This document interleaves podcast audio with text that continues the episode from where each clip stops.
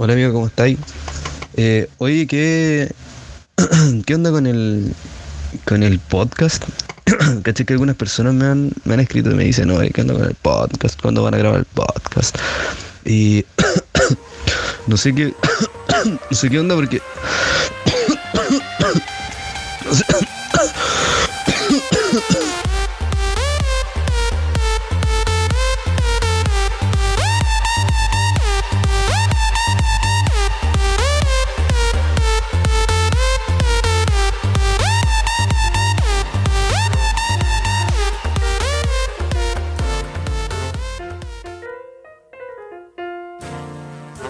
porque usted lo pidió, porque usted lo solicitó. Aquí vuelve nuevamente esta jumbo oferta relámpago de fin de semana. Mentira, aquí vuelve su podcast favorito, Humor y Fe. Estamos de vuelta, nos trajeron a la vida de vuelta. Sí, nos trajeron los amigos del video con el ataúd. Llegamos en un ataúd, pero resulta que no estábamos muertos, solo estábamos de parranda. Solo estábamos de pandemia. De pandemia, exacto. Estamos de vuelta después de nuestra primera temporada interrumpida. Iba todo perfecto hasta que de repente apareció un tal COVID ahí por entre medio. Sí, pero no logró quitarnos el éxito, ¿no? Porque estamos de vuelta es porque ustedes lo pidieron, es porque ustedes nos resucitaron a nosotros y hoy día estamos aquí en pie nuevamente, cual hija de Jairo. Así es. Seguimos haciendo todo esto gratis, no nos están pagando, así que para que vean que los queremos, para que vean que tenemos ganas de que nos sigan escuchando. Por si les interesa, seguimos sin trabajo. Más que antes, tenemos menos trabajo que antes. Así que sí. Felices de estar de vuelta. Queremos escuchar también de ustedes, porque han sido 2 largos meses de aislamiento, cuarentena, distanciamiento social, uso de mascarillas, abuso de alcohol gel. Y de alcohol también. Pero estamos contentos. Hoy directamente llegamos a estos nuevos estudios que ibas a mencionar tú ahora. Sí, no sabemos usar Skype todavía, por eso lo interrumpimos. Directamente desde Estudios Telematos. Así que hay teletrabajo, telestudio y telematos para grabar el podcast Humor y Fe. Sí, estamos... como los niños cuando aprenden algo nuevo que se lo andan compartiendo a todos. Bueno, estamos los 2 aprendiendo griego, así que buscamos la primera palabra que tuviera así como el prefijo, se dice tele, claro, en el diccionario griego, y dijimos ya, telematos, listo, nombre del estudio. Así que desde Estudios Telematos, estos estudios a distancia, por Skype, el viejo Skype, que nadie daba un peso por él, resultó ser el que tenía el doctorado en comunicaciones. El viejo Skype que estaba ahí abandonado en el asilo de ancianos, aplaudiendo a música discordante, comiendo galleta molida, añeja, y leche purita. Y pura sopa. Y pura crema de arveja, aquí está, dando cara. Firme junto al pueblo. Exacto. Tenemos un programa completo hoy día, no los vamos a decepcionar. Nuestro bloque central ya vendrá con reflexiones, risas, estupideces, varias estupideces abundantes. Nuestra sugerencia apocalíptica, también como siempre, que sabemos que la disfrutan. Y la sección ícono, por supuesto, también vendrá el luterano dijo. Así es, esperamos que lo disfruten, que pueda acompañar, como lo hicieron, supongo, los capítulos anteriores, esta cuarentena, y que puedan reírse tanto como lo hicimos nosotros grabando esto, riéndonos con Skype, interrumpiéndonos muchas veces, pero como siempre con mucho cariño. Esto es una nueva entrega y una nueva temporada que suena muy bonito, segunda temporada de Humor y Fe.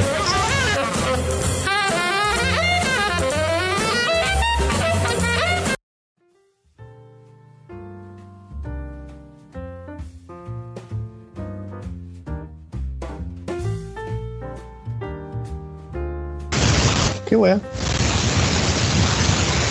Ahí está grabando.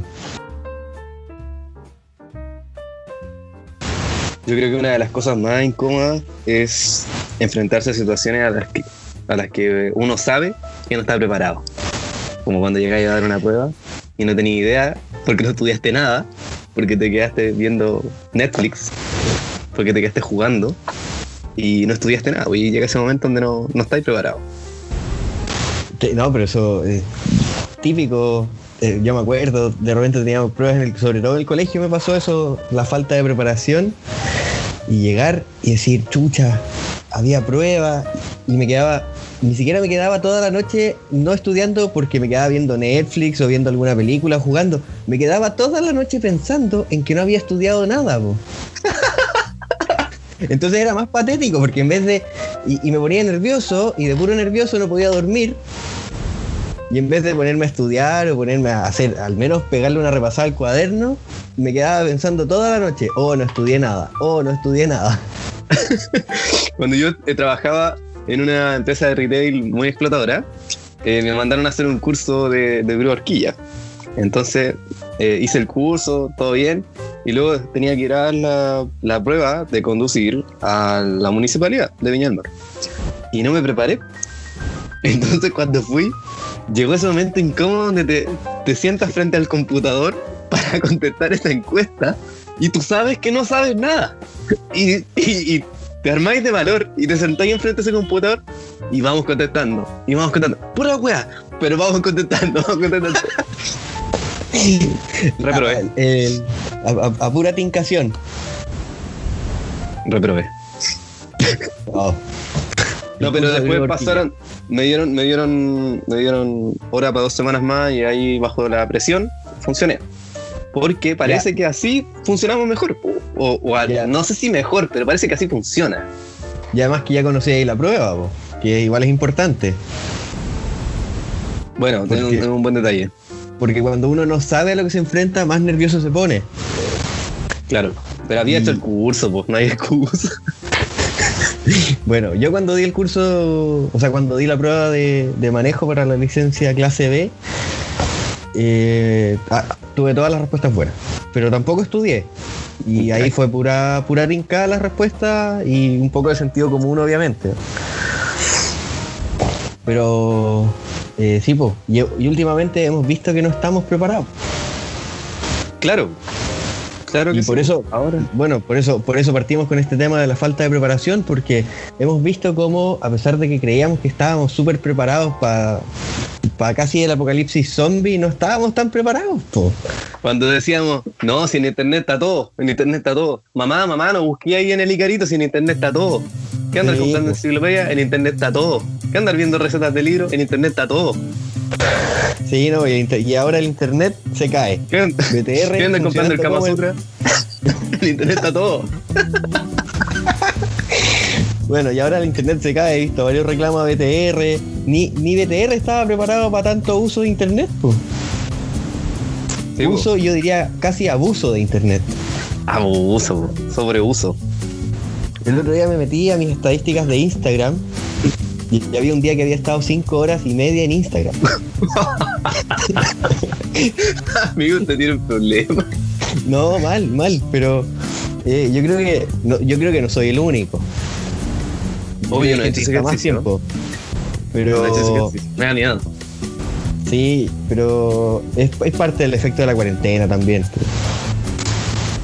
Sí, al final entre leer, estudiar un poco, ver tele un rato, y ahí todo el rato entre medio, Instagram.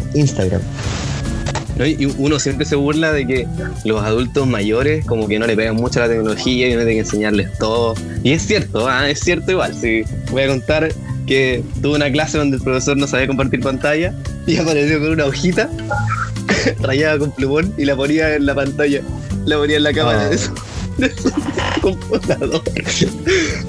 Pero además de eso, esto nos supera a nosotros mismos y hay veces que tampoco tenemos las herramientas para superar los problemas que hay de conexión, que de repente quería hablar y un compañero también, se cruzan los dos, hablar y el profe no te escucha.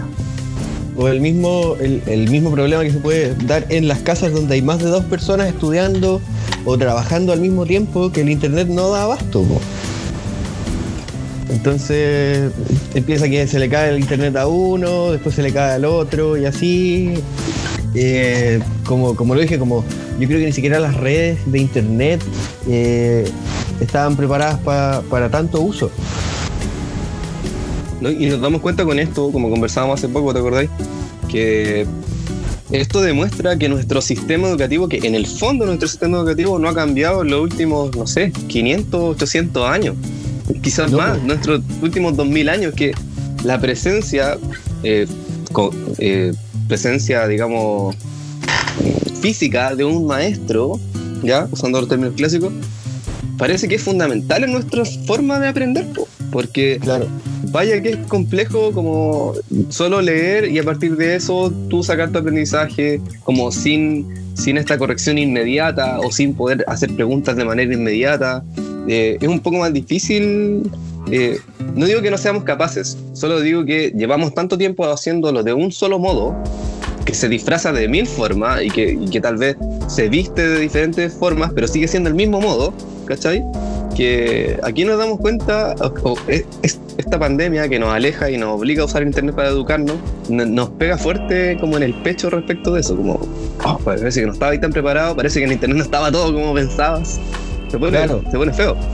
Entonces, por ejemplo, en tu caso que estás estudiando teología y tienes un instituto donde estudias teología, tú vas al instituto y tienes una biblioteca, y en la biblioteca puedes encontrar lo que quieras, o sea, casi todo lo que quieras, y ahora no tienes acceso a esa biblioteca y de repente te piden un libro y en internet no está, o bueno, está pirateado, así ordinario, claro, así unas fotos chuecas.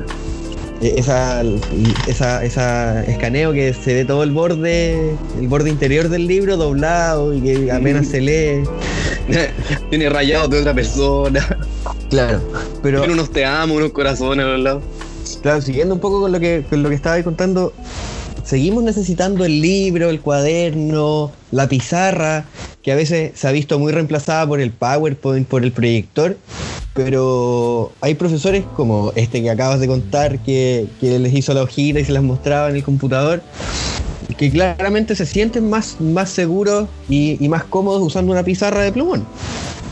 Sí, oye, a mí que me pongan de amargado por lo que voy a decir, pero yo odio el PowerPoint. Detesto el PowerPoint. Mira, yo todas las cosas que sean de Word, Excel o PowerPoint soy nulo, entonces me frustro y me carga hacer de esas presentaciones. Bien, entonces como queríamos reflexionar sobre esto, porque parece que este tipo de cosas, igual que las catástrofes naturales o ese tipo de situaciones, nos demuestran que como humanidad, si bien hemos avanzado mucho en la tecnología, estamos muy lejos de ser capaces de tener el dominio de todo lo que quisiéramos como género humano, digo. Claro, bueno, nosotros mismos no estábamos en dominio de estas tecnologías actuales y pretendíamos tener una extensa primera temporada para todos nuestros auditores y ya llevamos 2 meses sin grabar. Ya se nos olvidó cómo se hacía esto, ya no sabemos qué tema poner y nos vimos también en esto de tratar de hacer un vivo en Instagram que resultó, pero después como que no pudimos concretar otro de nuevo. No es lo que queríamos tampoco, claro, no era el formato que nos queríamos. Somos inseguros de rostro nosotros, ¿no? Sí. No queríamos que nos estuvieran viendo la cara, la espinilla y todo eso. Todo lo que abunda ahora en sí, pero también hemos visto que esto de los vivos se ha mantenido. O sea, hay un horario donde me meto a Instagram dentro de las 5 horas diarias que tengo en Instagram, donde son toda la parte de las historias son casi puros vivos. Sí, hay competencia ya se está volviendo una. Sí, hay un horario Instagram TV también. Sí. Sí, está intensa la cosa y finalmente ya con casi 2 meses de cuarentena, la gente igual se ha ido adaptando y ha logrado adaptarse bien. Como al menos acá en Limache, donde estoy yo ahora, uno sale a la calle y es muy raro ver a alguien que no ande con mascarilla. Entonces ya ahí hay también un proceso adaptativo que al principio era así como, oye, la gente exagerada que anda con mascarilla, y ahora todos con mascarilla. Ya claro. No se ve gente sin mascarilla.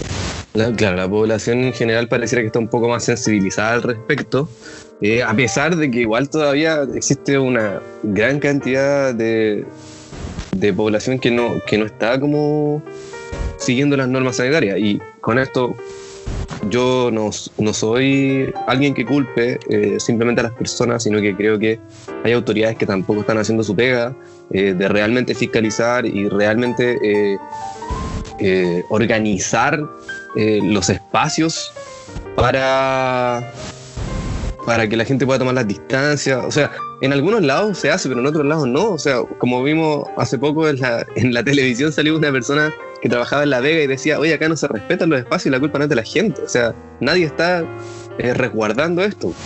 Y claro, se supone que el órgano que regula y que se preocupa del bien común por antonomasia es el Estado. Sí, pero la gente también está siendo más cuidadosa, porque yo creo que hay muchas personas que se dan cuenta de esta falta de preocupación y falta de acción por parte del Estado, de papá Estado, y el papá más irresponsable que he conocido. Pero al final la gente está tomando como las cartas en el asunto y haciéndose cargo de su propia salud. Y yo creo que de alguna forma acá el individualismo ha funcionado y ha de alguna forma ayudado, porque están todos tratando de cuidarse, de salvarse solos, como decimos. Y al final hay gente que se pone súper pesada cuando uno se acerca más de lo que es la distancia recomendada. Hoy fuimos a comprar a la feria, por ejemplo, y yo estaba comprando peras. Y el caballero del puesto le decía, señora, pero escoja. Y la señora le dijo, no, porque hay mucha gente, no puedo escoger ahora, porque hay que respetar el metro de distancia y todo. Y se puso como... La señora le decía, como, no soy coja. Claro. Pero hay gente que realmente se lo está tomando en serio, a diferencia del Estado. Claro. Sí, po. No, y esto es fuerte ver esto como ser humano, que hay vida en juego. O sea, hay gente que está muriendo. O sea, no es chiste esto. Nosotros hay que tomar ciertas cosas con humor, y yo creo que el humor siempre es como una forma de rebelarse contra el sufrimiento, rebelarse contra muchas cosas, pero en conjunto esto no es gracioso. O sea, hay gente que en verdad está muriendo, ¿no? ¿Cachai? Y no solo muriendo, sino que hay gente que está sufriendo también, como incluyendo el sufrimiento de la gente que está enferma con coronavirus, que dicho sea paso, molestamos en nuestro primer capítulo con el coronavirus pensando que no iba a llegar nunca a Chile, y claro, vaya que nos llegó fuerte. Además de la gente que está sufriendo la enfermedad, mucha gente está sufriendo porque no puede despedir a sus familiares, sea que se mueran por COVID o sea que mueran por otras causas. No se están pudiendo despedir, no se están pudiendo hacer las celebraciones que estábamos acostumbrados. Entonces también nos vimos en este como alejamiento de nuestras propias formas. Sí, pues de hecho yo siento que lo que nos ha golpeado fuerte también es esta imposibilidad de vernos, de la proximidad con el otro. Como es lo que nos pasó a nosotros con el podcast, que como decíamos, es que si no estamos cerca no sabemos si nos va a resultar. No, todavía no sabemos si nos va a resultar, de hecho. Bueno, no sabemos. Si estas palabras llegan a oídos de alguien es porque resultó. Sí, porque eso nos muestra como el sentido de gregario que tenemos como humanos también, esta idea de estar juntos, de estar cerca también. Hago muchas videollamadas. Sí, yo también. O sea, con mi grupo de amigos con los que estuvimos haciendo la práctica en Perú, por lo menos una vez a la semana, Bueno, contigo hablamos bastante, de hecho, con gente con la que ni siquiera hablaba tanto, estoy haciendo videollamadas ahora. Eso es un fenómeno muy gracioso, muy interesante. Es interesante porque mi mamá el otro día llevaba como 12 años sin hablar con una amiga que estaba viviendo en Inglaterra hace 18 años y se llamaron. Como, es como uno dice, ¿cómo no se nos ocurrió antes? O sea, teníamos que estar encerrados, sin poder vernos, sin poder ver a nuestros amigos más cercanos para que se nos ocurriera llamar a los que viven más lejos. A los más lejanos, claro. Claro, no, es impresionante. No, es real esto. El otro día tuve una breve videollamada con mi abuela. Bueno, con la nariz y los ojos de mi abuela nomás, porque para abajo no la veía por la cámara. Y es muy chistoso porque si en la realidad... Si en la realidad no me escucha, o sea, si en la realidad presencial no me escucha, en la realidad virtual no escuchaba nada, creo que fue como un monólogo de ella. No, mira, la quiero, obviamente sí, jamás abuela, va a escuchar esto. Ajá, sí, abuela. Sí, abuela. Sí. Sí, abuela, si me como toda la comida. Sí, abuela. Ya. No, mi abuela. Bueno, tú fuiste uno de los afortunados, de los tantos afortunados de poder celebrar su cumpleaños en cuarentena. Ah, sí. Cuéntanos esa experiencia, ¿qué se siente? No hacer nada, absolutamente nada para tu cumpleaños. No, yo tengo conflicto con el cumpleaños en realidad. Creo que nunca he sido muy entusiasta con la idea del cumpleaños. Soy más bien fomeque. Soy fomeque para hartas cosas en realidad. Soy una persona bastante fome. Y nada, aburrido.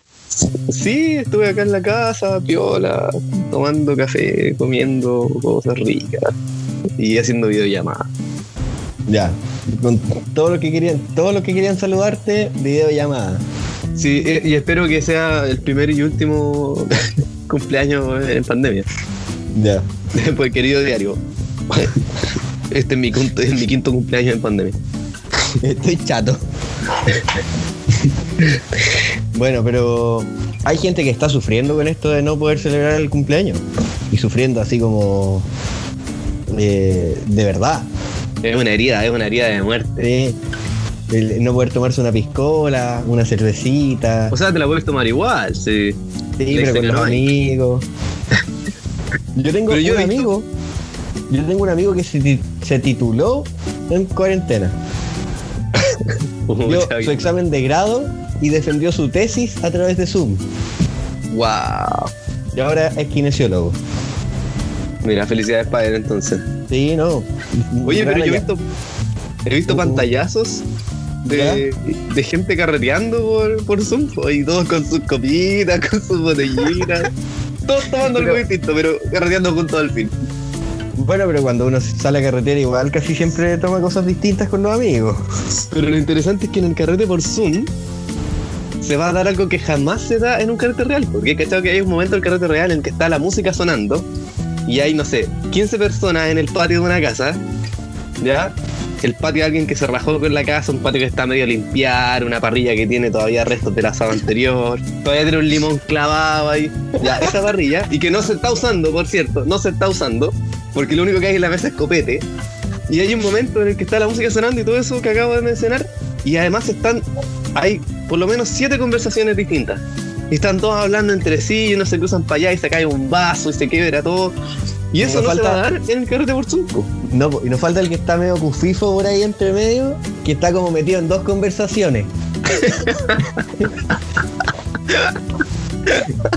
Está sentado en una posición estratégica para poder meterse en las dos.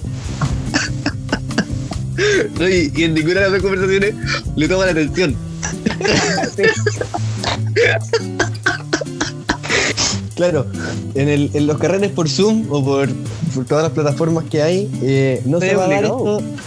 Sí, pues no, y tampoco se va a dar este fenómeno de la persona que está aislada, como con el copete, en una esquina solo, o que se anda dando vueltas y está callado.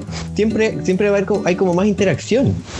O quizás esa persona puede bloquear su micrófono y su cámara y estar en el carrete igual, escuchándolo a todos, pero él está tomando piolas.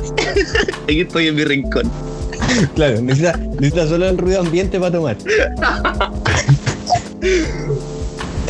Sí, pero... así que es interesante el fenómeno del carrete por Zoom. Sí, yo no he tenido ninguno. Yo no he tenido ningún carrete así como real por Zoom. He estado tomando cerveza cuando hablo con amigos, pero nunca así como un carrete como los clásicos. Tengo que reconocer que me da cierto pudor tener un carrete por Zoom. Me da cierto pudor. Pero de ahí de nuevo viene esto como... esta, no sé si ya en este caso es la falta de preparación que tanto hemos mencionado, pero es otro fenómeno de que al final el carrete no se disfruta tanto si es por Zoom. No. Que ya uno se puede reír, pero no está esto que es tan rico de poder interrumpir a la persona con la que estáis hablando. De repente no escucháis bien lo que dijo, entonces todo es más largo. Los métodos virtuales yo encuentro que están funcionando súper bien y es súper bueno que estén, pero no tiene esto de la interrupción, llegar y meterse, que al final es lo que le da como una riqueza a nuestras conversaciones. Claro, yo te va a contar una talla y justo se corta el audio. Entonces, claro. Pucha, justo no te escuché, me la dice, te la dice de nuevo, ya, de todo buen ánimo. Entonces, oye, pucha, se cortó de nuevo, ¿me podéis decir nada? Ya, era el chiste. Sí, po. Sí, entonces yo creo que igual uno empieza a extrañar eso más que cualquier otra cosa, como la naturalidad a la hora de hablar. Claro, ahora yo creo que en este sentido no hay que ser ingenuos, y he visto muchas publicaciones de, oye, cuando esto pasa y todo eso, amigos, amigas, esto no va a pasar luego. Esto va para largo. Yo creo que hay que acordarse al final de las pandemias anteriores. No vamos a ir a hablar de la peste negra, que fue hace 500 años, cuando los doctores usaban unas máscaras que parecían pájaros.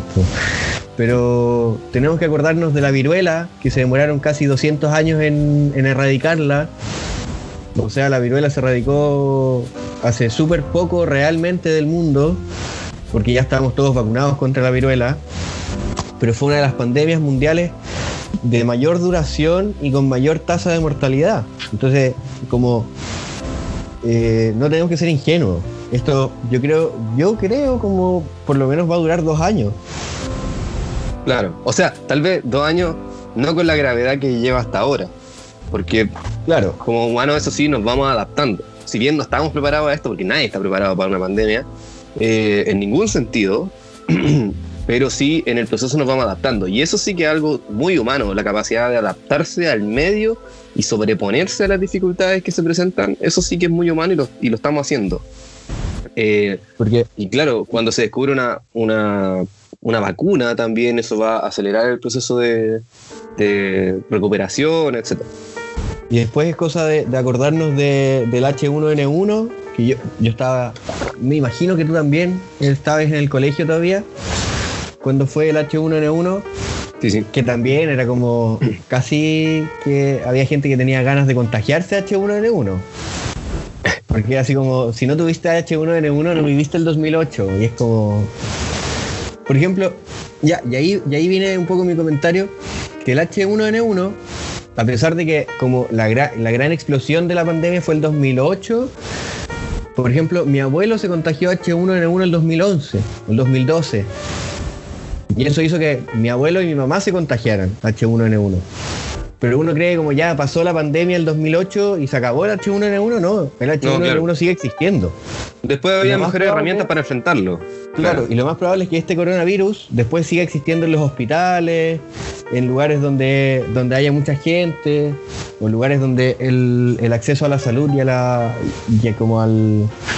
aseo esté más precarizado. Bueno, así que no estábamos preparados. No estábamos preparados para que nos azotara esta pandemia, y bueno, lo vimos en nuestros 2 meses de falta de podcast. Dolorosos dos meses, sí. Tuvimos un vivo ahí, ese vivo entre medio, pero no nos llenó. No nos llenó de la misma forma. Así que no estábamos preparados.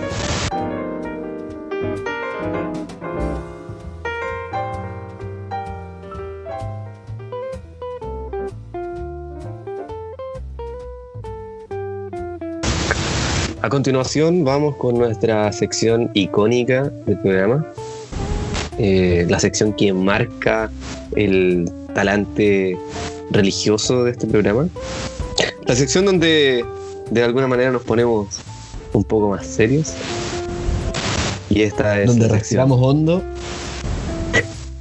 donde nos interrumpimos porque Skype no nos ayuda en nada. Sí. Esta es la sección "Un luterano dijo". Olvidamos fácilmente que la vida entre cristianos es un don del reino de Dios, que nos puede ser arrebatado en cualquier momento y que en un instante también podemos ser abandonados a la más completa soledad. Esta cita, frase o como quieran llamarle, es de uno de mis autores favoritos, de mis teólogos y pastores favoritos, Dietrich Bonhoeffer. Para los que no lo conocen, Dietrich Bonhoeffer es un pastor alemán del periodo de la Segunda Guerra Mundial, nacido en 1906 y asesinado por el régimen nazi en 1945, 2 semanas antes de que se librara el campo de concentración en el que estaba.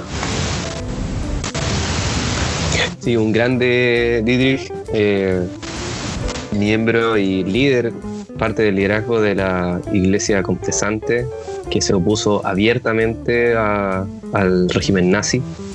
Hay mucho que admirar de él, es una mezcla entre teología y pastoral muy buena, y aquí está, todavía, 2020, todavía sí, validándose con sus palabras. Sí, esta cita es de su libro, uno de sus libros más conocidos, creo que el más pastoral de todos, que se llama Vida en Comunidad. Y creo que en estos tiempos de aislamiento, de soledad, de a veces hastío con la gente con la que compartimos, más que nunca estas frases nos llegan, porque nos olvidamos de tantas cosas que para la vida cristiana son importantes, como la comunidad. Hemos tenido muchos que dejar de lado las comunidades en las que participamos porque ya no podemos ir a la iglesia, pero lo hacemos sabiendo que hay una responsabilidad mayor detrás de eso. Sí, y respecto a lo que hablábamos antes también en el bloque central, como esto de mantenernos aislados nos demuestra lo gregarios que somos, lo bueno que es la comunidad, tener espacios comunes, tener lugares comunes, y en el fondo, sinceramente, lo mal que también nos hace estar encerrados, como cuesta esto, nos genera ansiedad, nos genera tristeza. Nosotros ahora grabamos el podcast y nos reímos y todo, pero les aseguro que no todos los días tenemos el mismo ánimo, no. Y nadie lo tiene, y así que esto nos reconecta. Esta experiencia de la cuarentena nos recuerda lo valioso que es estar con otro. Bueno, lo dice Dietrich en la misma cita, que ve que la vida común del cristiano, la vida en comunidad, el hacer ya sea oraciones juntos, lecturas bíblicas, estudios, él lo ve como un don de Dios. Y es un don de Dios que actualmente no se ha perdido por completo, porque muchas comunidades han visto y han encontrado la forma de conectarse, hacer los cultos por Zoom, compartir por YouTube, hacer estudios bíblicos por internet. Pero falta esto del compartir el pan, compartir el vino, que son cosas como muy fundamentales para nuestra fe y nuestra forma de vivir la fe también. Sí, de hecho, yo trabajé un tiempo con gente en situación de calle y ahí conocí a profesionales muy buenos en el área social, y también tuve la oportunidad de leer y de asistir a algunas capacitaciones donde aprendí también que la gran parte de los males que se autoejercen como individuos las personas, como el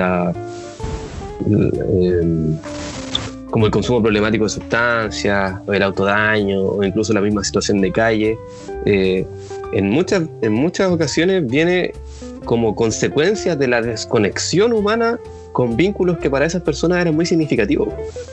Y siento que en este momento estamos muy expuestos a eso. Quizás no con las consecuencias tan radicales como de ir a la calle o cosas como eso, porque también el contexto en el que estamos lo impide.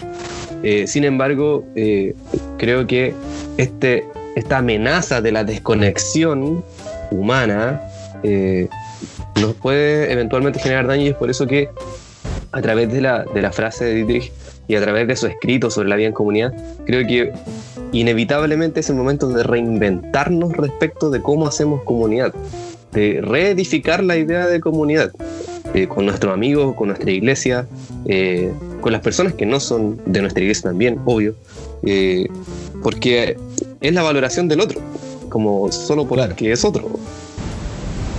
Claro, y ahí volvemos al tema que también ya lo habíamos hablado en nuestro bloque central, en donde decíamos, tú ponías el ejemplo de los profesores que había veces que no sabían cómo hacer la clase por internet. Bueno, las iglesias también estuvieron, desde que se dio este decreto y que las iglesias ya tenían que dejar de abrir, que también fue ignorado por algunas iglesias, que me parece una irresponsabilidad y una falta como a la misma palabra de Dios de cuidar al otro y de amar al prójimo, muy grande. Las iglesias no sabían qué hacer al comienzo y de a poco fueron encontrando formas de poder estar un poco más cerca de la gente, de buscar estos medios como Zoom, como Jitsi, para poder acceder y al menos hacer una oración, que es como lo que habíamos recomendado también hace unas semanas de Cristóbal Fons, que tiene todos los sábados a las 8 de la noche su oración cantada, en donde solo él canta, obviamente, pero se abre este espacio de oración donde uno mismo debe también prepararse para eso. Y ahí también, en este libro de Bonhoeffer, se ve, porque él habla de la vida en común y de la vida en solitario, los compara un poco y dice que ambos son muy importantes para la vida del cristiano.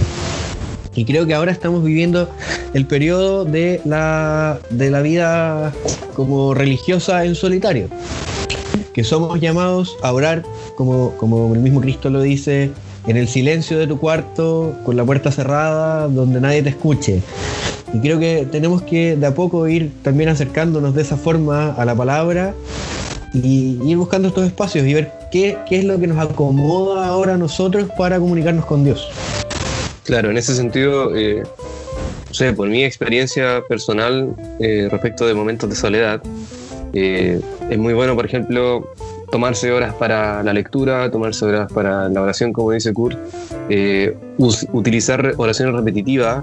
La iglesia histórica, digamos, tiene muchas oraciones como de tipo mantra, digamos, de esta oración repetitiva. Eso existe en el cristianismo desde hace muchos, muchos años. Y las pueden encontrar, y si quieren nos piden, nosotros igual les podemos dar. Y aprovechar estos momentos donde a veces hay silencio, donde a veces hay soledad, donde hay tiempo, que vaya que interesante este fenómeno de que parece que antes nos faltaba tiempo y parece que en algunos casos, no en todos, pero parece que ahora nos sobra tiempo. Y claro, qué mejor que ese tiempo vivirlo acompañado con Dios y como decía antes, reinventando nuestras conexiones con el resto, nuestra forma de hacer iglesia. También pasar ese tiempo en comunidad y en comunión con otros a través de los medios que la tecnología nos permite también. Claro, así que voy a compartir una vez más con ustedes la frase y cerramos este bloque y los dejamos con esta frase que dice: olvidamos fácilmente que la vida entre cristianos es un don del reino de Dios que nos puede ser arrebatado en cualquier momento y que en un instante también podemos ser abandonados a la más completa soledad.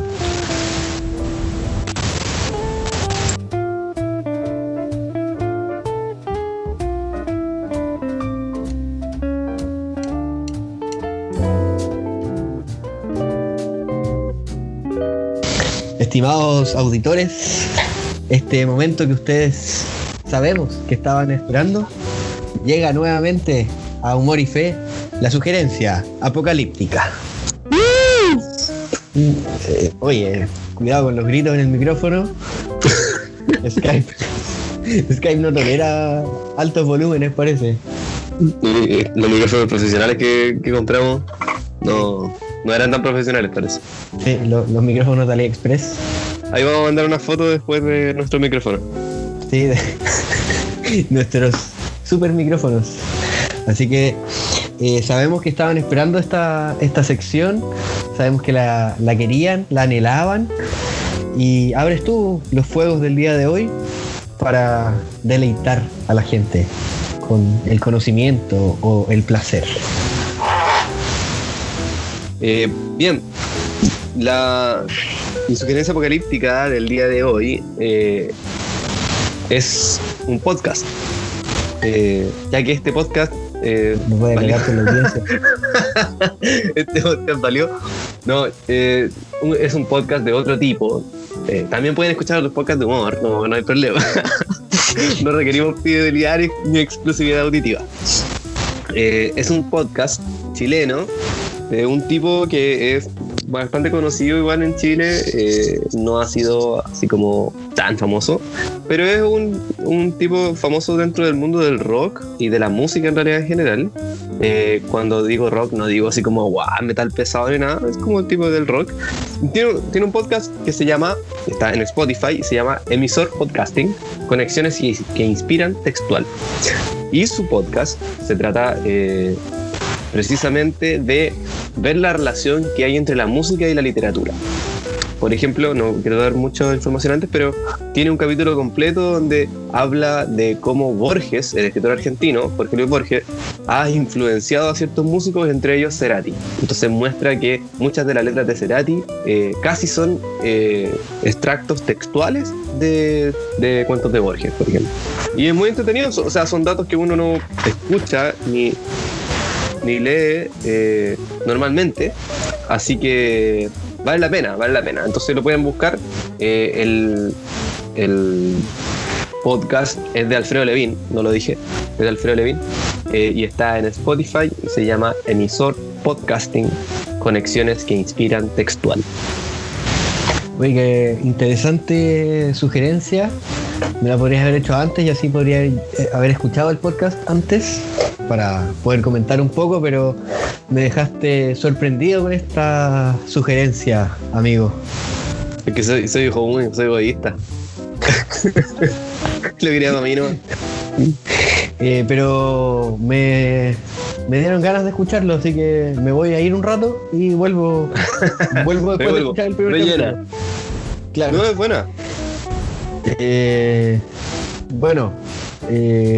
Después de esta sugerencia para desarrollar un poco el conocimiento, yo los quiero hacer engordar. Les quiero llenar no solo el intelecto y el espíritu, quiero llenarles la guata para que puedan gozar, para que puedan aprender también. Así que hoy les voy a recomendar una cuenta de Instagram de una no sé, yo le diría como periodista gastronómica, cronista gastronómica peruana. No la conocí en persona, pero conocí su cuenta cuando estuve haciendo mi práctica el año pasado allá. La cuenta se llama La Gastronauta, un nombre muy, muy llamativo. Y en esta cuenta, que es de Stephanie Pelny, está compartiendo día por medio una o dos recetas para hacer en la casa, y las recetas se llaman Cocina Sin Miedo, abreviado CSM, como nuestro famoso improperio nacional.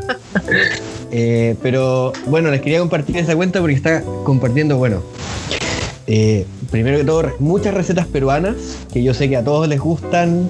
Aquí todos disfrutan de la gastronomía peruana. Porque somos muy poco orgullosos de lo que tenemos, entonces siempre, como dice el dicho, el pasto del vecino es más verde, la comida peruana es más rica, pero es verdad, es rica. El pisco peruano. El pisco peruano es verdadero pisco. Claro. Pero lo interesante es que está haciendo esta como seguidilla de videos en donde lo principal es aprender a usar las cosas que ya tenemos en la casa.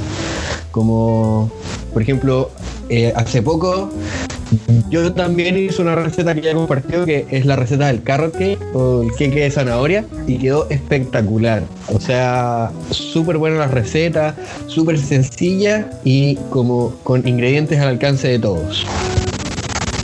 Así que les dejo esta sugerencia, La Gastronauta, para que la sigan en Instagram y puedan ahí cocinar cositas ricas y compartir en estos tiempos donde a veces nos quedamos sin ideas para cocinar.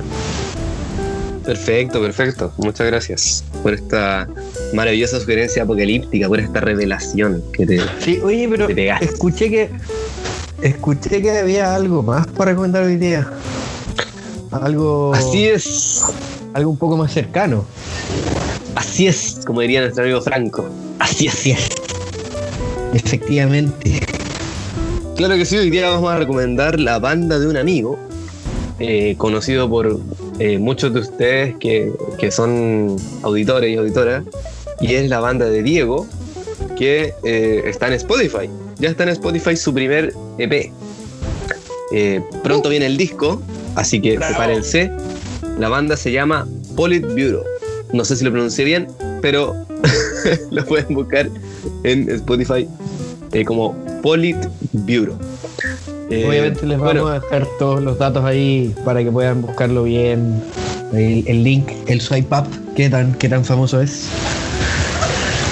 Bueno, para los que no sepan, Diego toca guitarra eléctrica, canta también, toca bajo, sabe, tiene bastante talento musical, y este es un proyecto que él en realidad comenzó hace muchos años, y ahora debido a las cosas que han pasado decidió concretarlo. Nos cuenta que sus letras van a temas existenciales, le gusta la filosofía a nuestro amigo, y también el nombre de la banda está inspirado en la Unión Soviética, donde él mismo dice cuando eran tiempos donde se podía pensar un futuro distinto. Así que excelente, es muy buena la música, es un indie bien agradable, a mí me gusta, lo escucho, lo tengo en mi playlist y lo recomiendo 100%. Yo el otro día lo puse aquí en mi casa mientras tomábamos once, y mis papás me preguntaron, oye, ¿quién estaba tocando? ¿De quién es esa música? Y todo, y yo dije, no, del Diego. Y me dijeron, ¿quién es el Diego? ¿El de la iglesia? Sí, el Diego de la iglesia. Y me dijeron, ¿en serio? Oye, está súper buena la música, así que es muy agradable la música, muy, muy bien hecha también. Y a mí particularmente la canción Sundays me gustó mucho. Perfecto. Así que ahí lo dejamos invitado con nuestras 3 sugerencias. Tenemos al podcast, Emisor Podcasting, la chef peruana, ¿cómo se llama? La Gastronauta. La Gastronauta y la banda de nuestro amigo Diego. Así que los dejamos con esta nuestra primera sugerencia apocalíptica de nuestra segunda temporada, para que se deleiten y puedan pasar un poco más los tiempos de la cuarentena.